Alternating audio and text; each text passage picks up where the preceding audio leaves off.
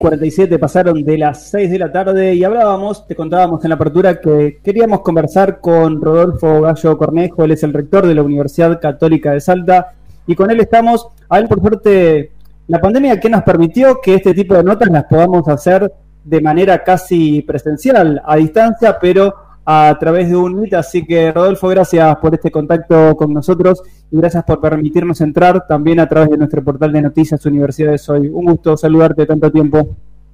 Claro, Juan Pablo, mucho gusto. ¿Cómo estás? Gracias por la invitación y el llamado. Muy bien, gracias a vos. Y hacía tiempo, la última vez que, no sé si vos te acordarás, pero la última vez nos habíamos visto en Buenos Aires, en la sede de Buenos Aires, ya creo que, no sé, eh, vos no estabas canoso y yo no usaba lentes, más o menos, ¿no? más o menos, sí, sí, la verdad que pasó tanto tiempo este, y, parece que, fue ayer, ¿no? Esta nueva normalidad que, estamos viviendo y que, bueno, nos sigue desafiando todos los días y, está planteando, creo, para todas las universidades un panorama distinto de cara al futuro. Eh, como vos decís, esto que estamos haciendo hoy implica también eh, un impacto en la educación, particularmente universitaria, sin duda, y para, según nuestro punto, humilde punto de vista, eh, ha llegado para quedarse. Los cambios que, han llegado a la universidad no son cambios pasajeros, este, y hay que aprovechar eh, la amenaza, la oportunidad. ¿no? Hablando de, oportunidad, ¿qué, ¿qué oportunidad tuvo la Universidad Católica de Salta en este contexto? ¿Creció la cantidad de inscriptos y creció la permanencia de estudiantes eh, en las aulas hoy virtuales? Sí, eh, en realidad eh, hoy, hoy en Salta no, no, es virtual, es semipresencial, porque estamos con presencialidad, a diferencia de, que, de lo que por ahí es provincia de Buenos Aires o capital. en Salta, autorizados por el COI, siguiendo los protocolos del Ministerio de Educación de Nación, estamos desde febrero con, con una semipresencialidad se nos cortó, estábamos hablando, no sé si vos me escuchás, hablabas de la semipresencialidad, estamos con... ¿Vos me escuchás? Haceme señas, Pablo, si sale al aire y si no, volvemos a conectar. ¿Lo estamos escuchando, Pablo? No lo estamos escuchando. Perfecto, no lo estamos escuchando. Estamos en contacto con Rodolfo Gallo Cornejo, él es el rector de la Universidad Católica de Salta estábamos hablando de lo que era la tecnología, que la tecnología había llegado para, para quedarse y hoy llegó para decirnos que se nos cortó la comunicación con él. Ahora está, salistas. Es decir, la, tecnología tiene sus ventajas y tiene sus desventajas que, que son estas. ¿sí? Te decía que hemos crecido porque también creo que se ha percibido que la Universidad Católica de Salta ha tenido una capacidad de reacción frente a lo que sea un escenario cambiante, este, eh, muy interesante de sus equipos, están preparados para el cambio. Y bueno, eso se ha reflejado en, la, el aumento de matrícula, se ha reflejado en, la respuesta que hemos tenido positiva a nuestros alumnos. Y también, Juan Pablo, yendo, yendo a tu pregunta, también se notado, por ejemplo, el año pasado, eh, una gran cantidad de, mayor cantidad de, de, exámenes, por ejemplo, ¿no? El hecho de haber estado encerrados tanto tiempo claramente ha motivado a muchos alumnos a, ponerse al día, a estudiar, porque casi no, no había alternativa. Y, eso, de alguna manera, vamos a decir que es un subproducto positivo de lo que ha implicado esta, esta pandemia, que ha llegado, que nos ha golpeado duramente, pero que las universidades, y particularmente nosotros, hemos sabido, entiendo, entender el momento que, que nos estaban pidiendo y poder continuar con una actividad Em, de alguna manera, no digo normal, pero sobre todo en cuanto a presencialidad, haberla reemplazado por, por este aprendizaje remoto, emergencia, como llamamos, y haber salido el paso en una circunstancia muy difícil e inesperada. Igualmente, más allá de eso, sabemos que la Universidad Católica de Salta también es una pionera en educación a distancia, es una de, de las tres universidades, si no es las no, no, te digo la primera, seguramente se deben estar peleando entre el primer lugar y el segundo lugar, pero entre el primero, el segundo y el tercer lugar están y, y eso ya seguramente, o sea que esta pandemia no los afectó tanto como puede haberles afectado a una universidad más pequeña o nacional. Sí. nosotros somos en ese punto una universidad muy singular. Es verdad, tenemos 32 años de educación a distancia. Como dicen, no somos la primera, estamos ahí. Eh, pero sobre todo eh, la característica de nuestra universidad es que la mitad de nuestros alumnos están, a distancia y la mitad en forma presencial. Entonces, cuando llega la pandemia, hay una afectación importante sobre la mitad presencial. Digamos que la mitad que estaba a distancia, más allá de no poder asistir a las sedes, ha sido, el efecto ha sido menor, diría, muy menor el, impacto. Con lo cual hubo que concentrarse qué hacíamos nosotros con la presencialidad que teníamos. Y ahí nosotros venimos ya hacía tres años con un plan que llamamos de convergencia, es decir, de preparar los profesores de presencial para que usen herramientas de TICS aplicadas a las aulas, que teníamos una ventaja sin tener, por supuesto, ninguna sospecha que iba a venir una, una pandemia de este tipo. Entonces, cuando llega la pandemia, nosotros teníamos una gran cantidad de profesores ya preparados para poder trabajar en plataforma, ya venían trabajando en plataforma con forma complementaria, y lo que hicimos fue terminar de el resto de los de, esta prédica que íbamos haciendo dentro de la universidad, eh, incorporar el resto de los profesores a plataforma. Con lo cual eh, no fue tan automático para nosotros como universidad dar ese paso. De hecho, en 48 horas eh, 800 cátedras en, virtuales y seguimos y cumplimos nuestros programas de clase y de exámenes y, terminamos el año con cierta normalidad dentro de lo que implica obviamente las circunstancias actuales. Muchas universidades tuvieron que, que dictar clases de manera virtual y al momento de comenzar con esta semipresencialidad se les complicó porque quizás eran estudiantes que venían de otras provincias, pero la pandemia no los obligó, sino les permitió estudiar. A nivel estatutos, reglamentaciones, eh, eh, em, articulaciones con, la CONIAU, ¿cómo, cómo pudieron ¿Tuvieron que resolverlo o simplemente pudieron avanzar en el tipo de carreras? No, no, tuvimos ese tipo de problemas. Primero porque hubo en, el 2020 particularmente una gran comprensión de, que no había alternativa. La nueva alternativa, también el Ministerio en ese sentido ha sido muy, muy razonable para entender cómo se dictaban las carreras el año pasado. Cuando tuvimos que adaptarnos ahora a esta semipresencialidad, es verdad, fue un esfuerzo logístico muy importante. Em, yo, diría, y voy a, voy a decir algo quizá no, no es tan políticamente correcto, pero era mucho más cómodo para nosotros que se quedaran tanto profesores como alumnos en su casa y seguirían dictando en forma virtual, pero entendíamos, y sobre todo para los alumnos de primer año y ellos que están en este año en segundo, que el año pasado estuvieron en primero, que no habían tenido la experiencia universitaria o que habían pasado su quinto año en su casa, era muy importante que desde el punto de vista actitudinal ellos pudieran ir a la universidad, aquellos que habían elegido la modalidad presencial. Entonces hicimos un enorme esfuerzo de, eh, porque tenemos capacidad reducida al 30%, que es lo que nos autoriza el protocolo, para ver qué cosas íbamos a dar presenciales, sobre todo aquellas que no podíamos replicar de forma virtual, llámese laboratorios, eh, prácticas eh, de, kinesiología o prácticas veterinarias. priorizamos ese tipo de actividades e hicimos un enorme esfuerzo y aún otras para que pudieran los alumnos asistir a la universidad. Y la respuesta ha sido muy positiva, porque eh, esa vida social también que implica la, universidad en el modo presencial se pudo volver a generar de alguna manera este año y los que eh, seguían en, forma virtual, que es todo el mundo universitario, la gran parte del mundo universitario descubrió que había una forma distinta también de, encarar la, la, educación universitaria y que era muy valiosa, nosotros con la experiencia que teníamos, lo que hicimos fue mejorar todo, toda esa, esa capacidad que teníamos nosotros de educación a distancia, eh, con la preparación de los profesores, con los alumnos, con sistemas nuevos, con más inversión en tecnología, que es tan importante como la inversión en ladrillo para nuestra universidad, y en ese sentido eh, eh, no nos hemos detenido. El año 2020 para nosotros no ha sido un año paréntesis, sino un año de incrementar esa capacidad tecnológica de la universidad hacía referencia a la, inversión en tecnología. Cuando uno conversa con, rectores que tienen, que están acostumbrados a tener carreras presenciales, uno le habla de ladrillos.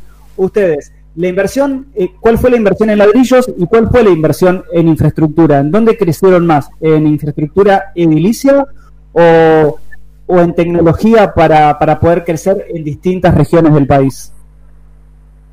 No, en, tecnología claramente es donde nosotros hemos hecho énfasis. Nosotros entendemos que una universidad que de, este tiempo puede prescindir de la inversión en tecnología que implica tres casos, tres temas, el, el hardware, el software y los recursos humanos, porque si no hay recursos humanos que maneje esto, estamos en problemas.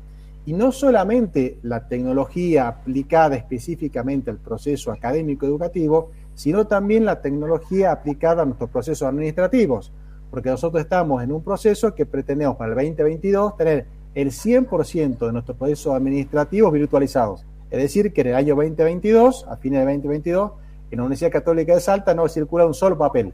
Todo, absolutamente todos los procesos se van a hacer virtuales.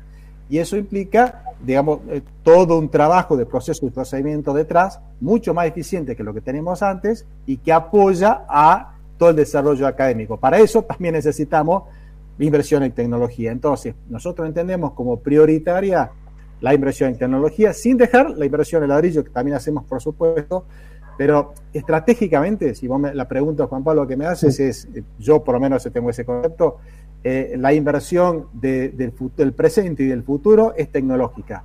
La universidad de este siglo o será tecnológica o desaparecerá. Eh, eh, por lo menos es, lo que pensamos nosotros. Pregunta, si tuvieses que elegir cuál es la carrera así que va en punta en este contexto tanto de pandemia como ya un par de años antes, ¿cuál es la carrera que más creció en la Católica de Salta? Eh, nosotros eh, estamos renovando mucho eh, el tema también de carreras y viendo qué, otras cosas, por ejemplo, estamos ahora con una tecnicatura en seguridad informática, particularmente la que tiene que ver las, tecnológicas, sobre todo informática, ha tenido un, boom muy importante de cara o de mano lo que es la demanda que tienen hoy, por ejemplo, los ingenieros informáticos. Eso ha sido algo que claramente ha tenido un impacto muy importante.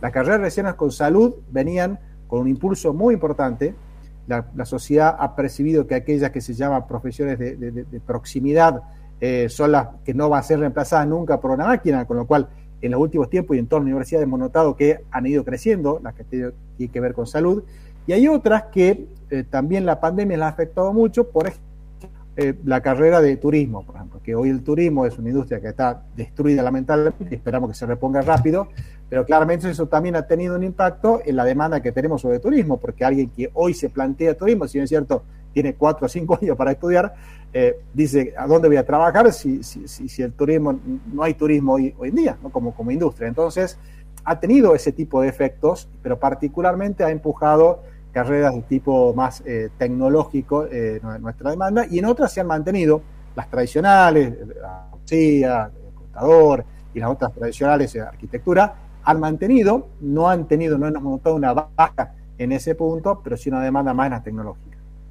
Una más, antes de finalizar y agradecerte esta charla, estamos conversando con Rodolfo Gallo Cornejo, él es el rector de la Universidad Católica de Salta, y hablamos de tecnología, hablamos de accesibilidad, y cuando hablamos de accesibilidad, esa accesibilidad para todo el mundo, cualquiera puede cursar también a distancia en la UCASAL. Hablo de, puede ser personas con una discapacidad o personas que se quieren acercar a la universidad y quizás tengan una discapacidad motriz y pueden acceder a ese edificio. Ese edificio es accesible tanto de manera virtual como de manera presencial.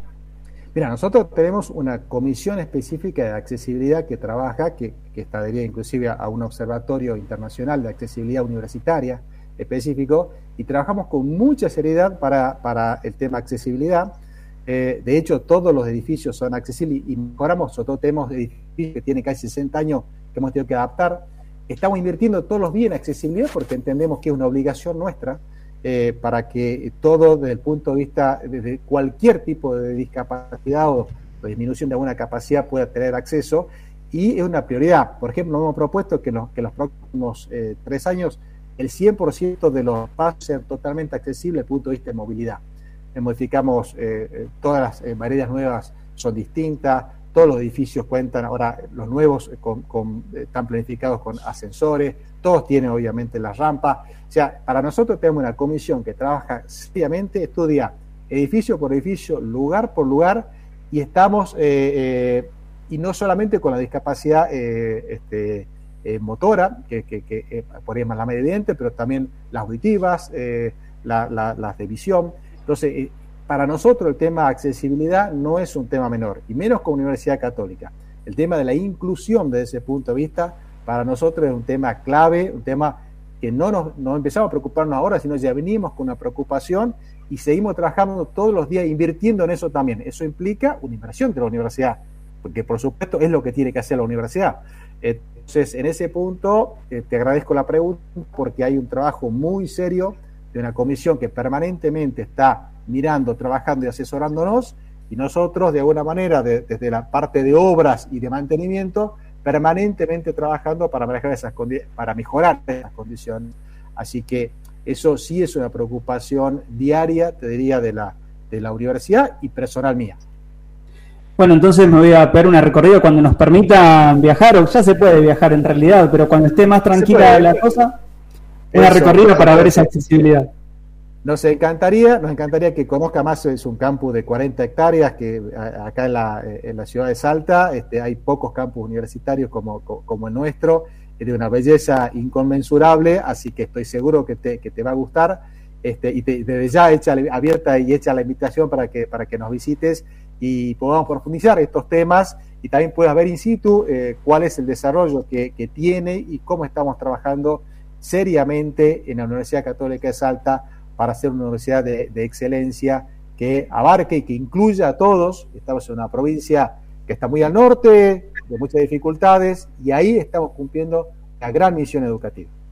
Sabes que siempre que conversamos acerca de accesibilidad, eh, tratamos de primero contar y, de poder llevar también la inclusión, y no solamente hablar de inclusión, porque hablar de inclusión muchas veces queda bien, pero para que haya inclusión tiene que haber alguien que incluye y ahí empezás a hablar de no una, un 100% de inclusión, ¿no? que no exista eh, ese término, pero la mirada en lo motriz desde la silla de ruedas muchas veces es muy diferente al que es bípedo, el que está parado, el que está caminando, así que está bueno tener y poder mostrar eh, esas dos miradas, así que por eso siempre tratamos de, hablar y de preguntar de esas temáticas, obviamente. No, no, es que es, un tema clave. Eh, no, no, no, puede haber una universidad este, que sería tal que, que no contemple la accesibilidad. Eh, obviamente, seguramente en, algún punto, en algún lugar, edificios que tienen muchísima antigüedad, por ahí, hay, tiene tres niveles y, se, se, complejiza, pero eh, realmente para nosotros es una preocupación que un chico se baje en un acceso nuevo que tenemos y pueda solo, autónomamente, este, eh, poder andar por toda la universidad sin ningún problema y acceder a todas las aulas y a todos los laboratorios sin ningún tipo de inconvenientes. De hecho, tenemos eh, eh, gente estudiando con, con algún tipo de discapacidad motora particularmente y egresados también, por supuesto, pero em, es una preocupación que hay que estar encima, no, no hay que dar por sentado esto y como dice, hay, hay una experiencia muy interesante que le hacen los alumnos de arquitectura, que es hacerlos vendarlos y sentarlos en silla de ruedas para que tengan la experiencia propia de cómo se siente alguien en una silla de ruedas andando en eso eh, eh, dentro de la universidad. Así que es una, una experiencia muy, muy interesante y no hay nada como vivirlo eh, carne propia. Rodolfo Gallo Cornejo, rector de la Universidad Católica de Salta, gracias por este contacto con nosotros, gracias por permitirnos llegar nuevamente a la Universidad Católica de Salta y por permitirnos conocerla eh, en la voz, obviamente, su autoridad máxima. Un gusto, como siempre, saludarte y gracias nuevamente. Gracias, Pablo. Muy buenas tardes. Hasta luego. Hasta luego.